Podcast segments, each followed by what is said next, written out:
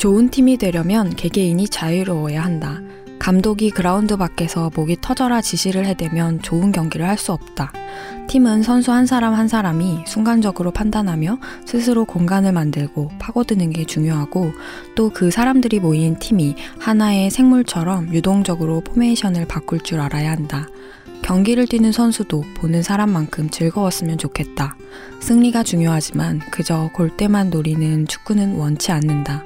관객과의 일체감을 중시하는 팀으로서 축구의 즐거움을 서로 공유하며 그 기세를 무기로 결국 이기는 팀이길 원한다. 갑자기 웬 축구 이야기냐고요? 사실 축구에 비유한 일 이야기입니다. 책, 도쿄 알부동산 이렇게 일합니다. 에서 발췌한 이 문장은 어떻게 일하는 게 좋은 협업일까를 고민하게 합니다. 각자 도생을 부추기는 세상이지만 조직에 속해 있든 독립적으로 일하든 우리는 결국 어떻게든 함께 일하게 되어 있으니까요. 그런데 막상 무엇이 좋은 팀일까? 어떻게 하면 함께 잘 일할 수 있을까 생각해 보면 좋은 그림이 잘 떠오르지 않습니다. 그도 그럴 것이 지금까지 우리가 경험한 대부분의 조직 문화가 많이 낡아 있기 때문일 거예요. 물론 요즘에는 조금씩 수평적이고 개인의 자율성이 보장되는 조직들도 생겨나고 있지만 더 나은 방식은 무엇일지 고민해 볼 필요가 있습니다. 그래서 오늘은 좋은 팀이란 무엇일지 함께 일을 잘 하기 위한 방식에 대해 이야기해 보려고 합니다. 이제 막 창업을 해서 조직을 꾸려야 하는 분들에게도 도움이 되겠지만 팀원과 좀 더 나은 방식으로 일해보고 싶은 분들에게도 도움이 될 이야기일 거예요. 그럼 오늘 요즘 산책 시작합니다. 예스24가 만드는 책읽아웃은 수요일마다 이혜민의 요즘 산책, 목요일과 금요일에는 황정은의 야심한 책과 오은의 옹기종기가 격주로 방송됩니다. 수요일에는 요즘에 변화하는 일과 삶을 책으로 만나보는 요즘 산책, 목요일에는 저자와 함께하는 인터뷰 코너, 금요일에는 책임감을 가지고 어떤 책을 소개하는 어떤 책임과 세 권의 책과 만난 세 사람의 일상 이야기, 삼자 대책이 격주로 방송됩니다. 책읽아웃에 소개된 도서와 저자 인터뷰는 웹진 채널 예스를 통해서도 보실 수 있으니 채널 예스에도 많은 관심 부탁드립니다. 리뷰를 올리실 때는 해시태그 책읽아웃도 잊지 말아주시고요. 책읽아웃에 광고를 하고 싶은 출판사, 영화사, 음반사 관계자분들은 채널 예스 공식 메일 chys at yes24.com으로 연락주세요. 우리 함께 읽는 우리 함께 있는 시간 책이라웃 안녕하세요. 변화하는 요즘 시대의 일과 삶에 관해 이야기하는 요즘 산책 저는 혜민입니다. 오늘 앞에서 읽어드린 도쿄 알부동산 이렇게 일합니다 에 대해서 들어보신 분들도 있을 거라고 생각해요. 저와 같이 프리워커들 사이에서 한창 유행처럼 휩쓸고 갔던 책이거든요. 이 책의 제목이기도 한 도쿄 알부동산은 일본의 한 온라인 부동산 중개 사이트입니다. 조금 특이한 방식으로 운영되고 있죠. 기존의 부동산 업계와는 다른 시각에서 재미를 기준으로 부동산 물건을 찾고 소개하는데요. 이를테면 이런 식입니다. 천장이 높아 탁 트인 느낌이 들고 체감이 좋다 라거나 복고풍 디자인 분위기가 좋아서 살면 살수록 애착이 생길 것 같은 게 부동산 설명란에 적혀 있죠. 일반적으로 위치나 면적이나 가격 정도만 적혀 있는 것에 비해서 사람들의 감성을 자극한다는 특징이 있습니다. 일반적인 부동산처럼 어떤 어떤 집 찾아주세요 같은 요청도 받지 않습니다. 대신 재미있고 감동 포인트가 있는 집을 열심히 찾고 직접 경험하고 느낀 바를 성실하게 기록해 놓죠. 이 특이한 부동산 웹사이트에는 월간 페이지 뷰가 300만 회, 월 20만 명이 찾아온다고 해요.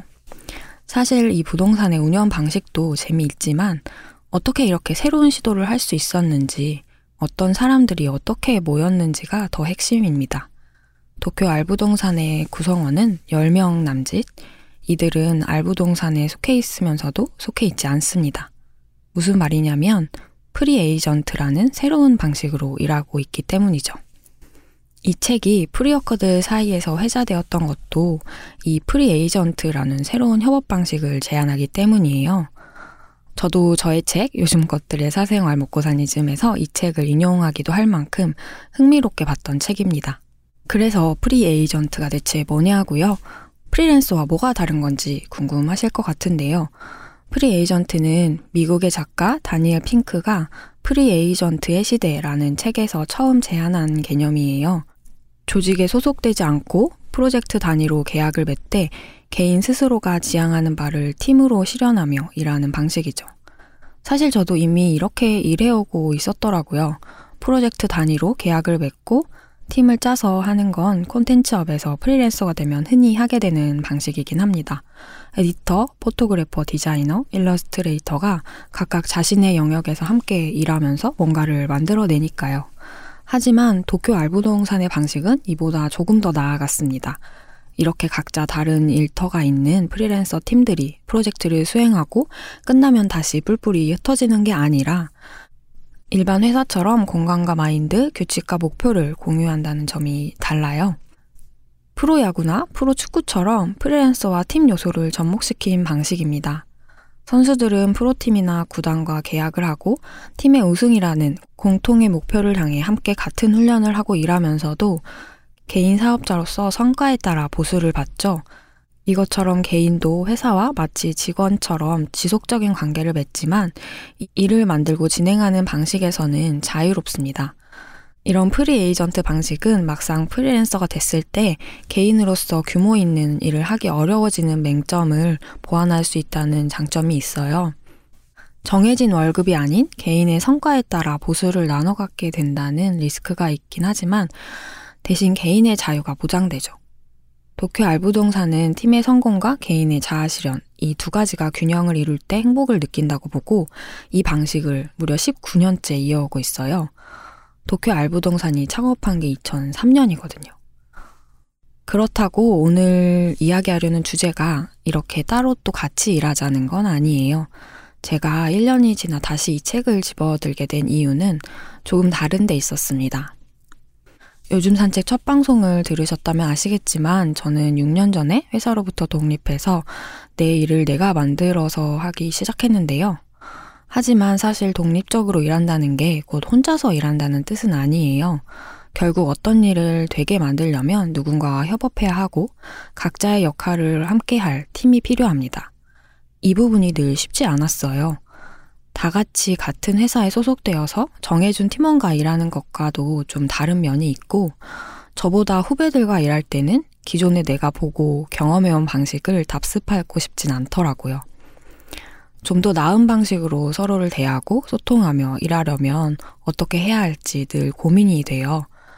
독립적으로 일한 지 6년 차가 되니까 요즘은 부쩍 큰 규모의 일도 늘어나고 있다 보니 고정적인 멤버가 더 필요하겠다 싶었거든요.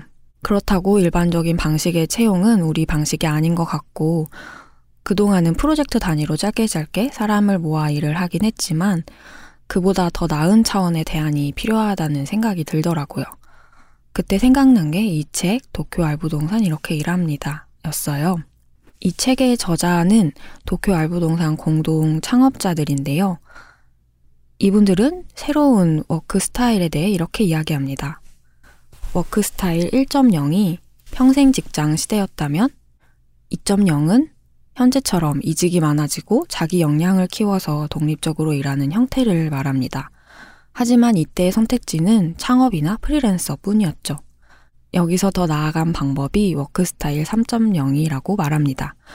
고용된다는 기성의 관념에서 벗어나 회사와 독립의 중간쯤에서 프로젝트 중심으로 개인들이 모여 팀을 만들고 성과를 내는 방식. 자신이 정말 하고 싶은 일을 하면서 본질적인 기쁨을 얻을 수 있는 이런 방식이 앞으로의 방향성이 아닐까 싶어요. 누구나 독립을 할지 이직을 할지 급여를 택할지 보람을 택할지를 두고 고민한다. 그러나 우리가 이상적이라고 여기는 방식은 양쪽 모두를 실현하는 것이다. 리스크가 높은 독립도 아니고 조직에 속박되지도 않으며 그렇다고 수입과 재미를 포기하지도 않는 법이다. 또한 조직은 아무래도 개인을 소홀히 할 수밖에 없는 측면이 있다. 하지만 우리는 다양한 개성의 집합체가 되는 조직을 진지하게 고민하고 있다. 각자 개성을 서로 존중하는 것이 강점이 되는 팀을 어떻게 만들 수 있을지, 이상론이 아니라 현실적인 방법을 실현하면서 계속 시행착오를 겪는 중이다. 어디까지나 개인들이 편안하고 자유롭게 일하기 위해 우리 방식은 존재할 것이다. 이 책은 표면적으로는 새롭게 일하는 방식, 프리랜서와 직장인 사이의 중간 형태의 방식을 실험하는, 또 좋아하는 일을 직업으로 만든, 또는 새로운 부동산업의 관점으로 읽히기도 하지만 저는 이렇게 새로운 방식으로 일할 수 있었던 비결이 바로 함께 일하는 방식, 어떤 팀이 될 것인가에 대해 다른 관점으로 고민했다는 점 같아요. 그렇기 때문에 오늘 소개하는 이 책이 저처럼 크리에이터나 독립한 사람들에게도 도움이 되겠지만 오히려 직장에 다니고 계시는 분들, 조직 내에서 좋은 팀 분위기를 만들고 싶거나 팀원들과 좀 더 나은 방식으로 일해보고 싶은 분들에게도 좋은 참고서가 될 것 같다는 생각도 들더라고요. 물론 내가 당장 크게 뭔가를 바꿀 수 없는 입장일 수도 있겠지만 요즘의 일과 조직 문화의 흐름을 알고 있다면 적어도 지금 무엇이 잘못되어 있고 왜 팀워크가 약한지 지금 상황에서 무엇을 시도해 볼 수 있을지 알 수 있을 테니까요. 그리고 앞으로 내가 조직을 만들거나 다른 조직을 선택해야 할 때도 도움이 되지 않을까 싶습니다. 그래서 오늘은 도쿄 알부동산의 조직 문화 관점에 집중해서 좋은 팀이 되는 방법 세 가지를 소개해 볼까 합니다. 이 책에서는 work style의 변화에 대해 이야기하면서 다니엘 핑크의 또 다른 베스트셀러 드라이브에 나오는 다음 세대의 일하는 동기에 대한 부분을 인용합니다. 생존 목적의 동기 1.0, 당근과 채찍의 motivation 2.0을 넘어서 21세기에는 내면에서 우러나오는 의욕과 자발적인 동기부여가 중요해졌다는 거죠. 저자는 도쿄 알부동산 같은 스타일로 일하려면 일을 지속하는 동기와 의욕이 높게 유지되어야 한다고 말합니다. 지금까지 많은 기업에서는 직책이라는 것을 동기부의 원천으로 삼았죠. 직책이 높아지면 주변의 인정을 받고 의자도 고급으로 바뀌고 급여도 오르니까요. 어떤 기업은 높은 보수를 강력한 동기부여 책으로 내세우기도 하는데 한마디로 능력과 성과를 명예와 돈으로 환산해주는 방법이죠. 도쿄 알부동산은 조금 다릅니다. 이들의 동기부여는 재미와 설득력에 있다고 이야기해요. 당연하겠지만 좋아하는 것에는 싫어하는 것보다 훨씬 강력한 동기가 생기니까요. 여기서 재미에는 팀의 분위기나 고객 같은 주변의 인적 환경도 포함됩니다. 일상적으로 호기심을 자극하는 환경에서 활동하는 것 자체가 재미가 될 수 있다고 이야기하죠. 그러니까 개개인이 즐겁게 일할 수 있는 분위기를 잘 조성하면 결과적으로 일도 잘 된다는 이야기입니다. 그리고 도쿄 알부동산이 일에 동기를 주는 두 번째 중요한 요소는 설득력입니다. 함께 일할 만하다고 구성원 스스로 납득할 수 있고 설득력이 있으려면 공정성과 자유가 있고 합리적이어야 한다고 말합니다. 이 책의 전체에 걸쳐서 알부동산에서 공정성이 굉장히 중요한 축이고 조직이 공정하다는 생각이 들면 불만이 생기지 않는다라는 이야기가 꾸준히 나오더라고요. 노력하면 대가가 있고 납득할 때까지 의견을 주고받을 수 있는 공정한 환경이 조성되어야 한다. 이것이 안 되면 술집에서 뒷담화가 늘고 일할 의욕을 잃는다. 개인의 역할이 일개 부속품을 넘어서야 한다. 고객에게 가치를 전달하는 모든 단계에서 꾸준하고 일관되게 임하면 하는 일의 내용이나 평가를 긍정하고 이해할 수 있게 된다. 바로 이런 구조가 우리의 동기부여를 지탱해준다. 하지만 도쿄 알부동산처럼 각자의 개성을 중시하고 구속을 덜 하는 조직의 단점은 멤버들이 겉돌 수 있다는 거겠죠. 이 책에서는 그것을 원심력과 구심력의 균형이라고 표현합니다. 이것을 해결하기 위해 안정적인 여건을 제공하고 안심하고 오래 다닐 수 있는 환경을 제공하는 것도 물론 좋지만 주의할 점은 안심과 의존의 차이입니다. 그런 여건들에만 의존하게 된다면 그게 사라지는 순간 팀의 기반이 흔들리기 때문이죠. 대신 비전을 확실하게 제시하는 게 중요하다고 이야기합니다. 구성원 모두가 조직의 비전과 테마에 공감하고 긍정적인 자세로 노력할 때 비로소 구심력이 발생한다는 거죠. 그렇다고 비전을 한 문장으로 좁게 정해서 내세울 필요는 없다고 말하는 부분도 인상적이었어요. 오히려 그런 문구는 필요 이상으로 각자를 구속할 우려가 있기 때문에 그저 가야 할 방향만 느슨하게 알려주고 세부적인 비전은 각자가 찾게 한다는 거죠. 그럼 가야 할 방향이란 무엇일까요? 알부동산은 앞서 이야기했던 동기부여의 구조를 유지하려면 매력적이고 올바른 사업 방향이 전제되어야 한다고 이야기합니다. 우리가 지금 하는 일이 세상을 풍요롭게 만드는 일이라는 인식, 지금 내가 하는 일이 미래를 위해 의미 있는 일이라고 사회적으로 인식하는 것도 중요하다는 거죠. 이 부분을 읽는데 제가 작년에 루트 임팩트라는 회사에서 주최한 의미 있는 일에 대해 연구와 사례를 발표하는 컨퍼런스에 연사로 초청되어서 들었던 이야기가 생각이 났어요. 주로 MZ세대들이 일을 선택할 때 일의 사회적 영향력을 얼마나 중요하게 생각하는가에 대한 연구 결과를 바탕으로 진행이 됐는데요. 그 내용이 무척 흥미로웠습니다. MZ세대들은 일을 선택할 때 일의 안정성, 소득, 워라벨, 명예 같은 것도 물론 중요하게 생각하지만 성장과 내재적 동기, 의미 있는 일인지 아닌지를 그에 못지않게 중요하게 생각한다는 거예요. 개인이 그 일이 의미 있다고 느끼려면 내가 지금 하고 있는 일이 세상에 어떤 영향을 미치는가에 대해서 확실히 알 수 있어야 하고 그때 일에 더 몰입할 수 있고 만족도가 높다고 해요. 그러니까 다시 말해서 팀을 이뤄 함께 일할 때 우리가 지금 함께 하는 이 일이 어떤 의미가 있는 일이고 세상에 어떤 가치가 있는지 서로 공유하고 인식시켜주는 것도 매우 중요하다는 생각이 들어요. 도쿄 알부동산이 이야기하는 일 잘하는 좋은 팀이 되는 비결. 세 번째는 자연스럽고 자발적으로 생겨난 시스템입니다. 실제로 도쿄 알부동산의 다양한 규칙과 제도는 대부분 자연스럽게 형성되었다고 해요. 조직이란 게 도시나 거리처럼 자연스럽고 필연적으로 생겼을 때 강하다는 거죠. 예를 들어 회의 문화도 윗선에서 한번 정해두고 꼭 지켜야 하는 식으로 운영되지 않고 구성원들의 필요에 의해서 다양하게 시도해보다가 불참자가 늘어나는 회의는 관심을 끌지 못한다는 반증이므로 변화를 받아들이고 중단하기도 해요. 또 내부에서 진행되는 소모임들도 모두 자발적으로 만들어졌는데요. 스포츠나 음식 관련한 취미 모임도 있지만 업무와 관련된 연구 모임도 진행되는데 이 또한 경영 방침이나 상부의 지시에 의해 만들어지는 게 아니라 필연적으로 발생한 활동이라는 점이 인상적이죠. 기본적으로 사람은 하고 싶은 일에 열심이라 생각하며 하고 싶은 일을 좋아하는 동료와 함께 하면서 해이한 사람은 없다고 믿는다. 결국 이 일을 하고 싶다는 마음가짐에 비길만 한 것이 없다. 제가 최근에 커뮤니티 문화에 대한 스터디를 했었는데요.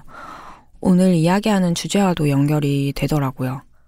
결국 팀도 하나의 커뮤니티니까요. 거기서 공통적으로 나오는 이야기가 좋은 커뮤니티, 오래가는 커뮤니티란 운영진이 잘 세팅하고 관리하는 커뮤니티가 아니라 구성원들이 자발적이고 스스로 이 조직에 기여할 때 힘이 생긴다고 하더라고요. 다시 말해 자율성을 확보해주고 즐겁게 일할 때 자발적 기여도가 올라가면서 더 큰 결속력이 생기고 더 좋은 팀이 되는 거죠. 회사에서는 늘 주인의식을 강조하잖아요. 그런데 그게 그렇게 강조한다고 생기는 게 아니잖아요.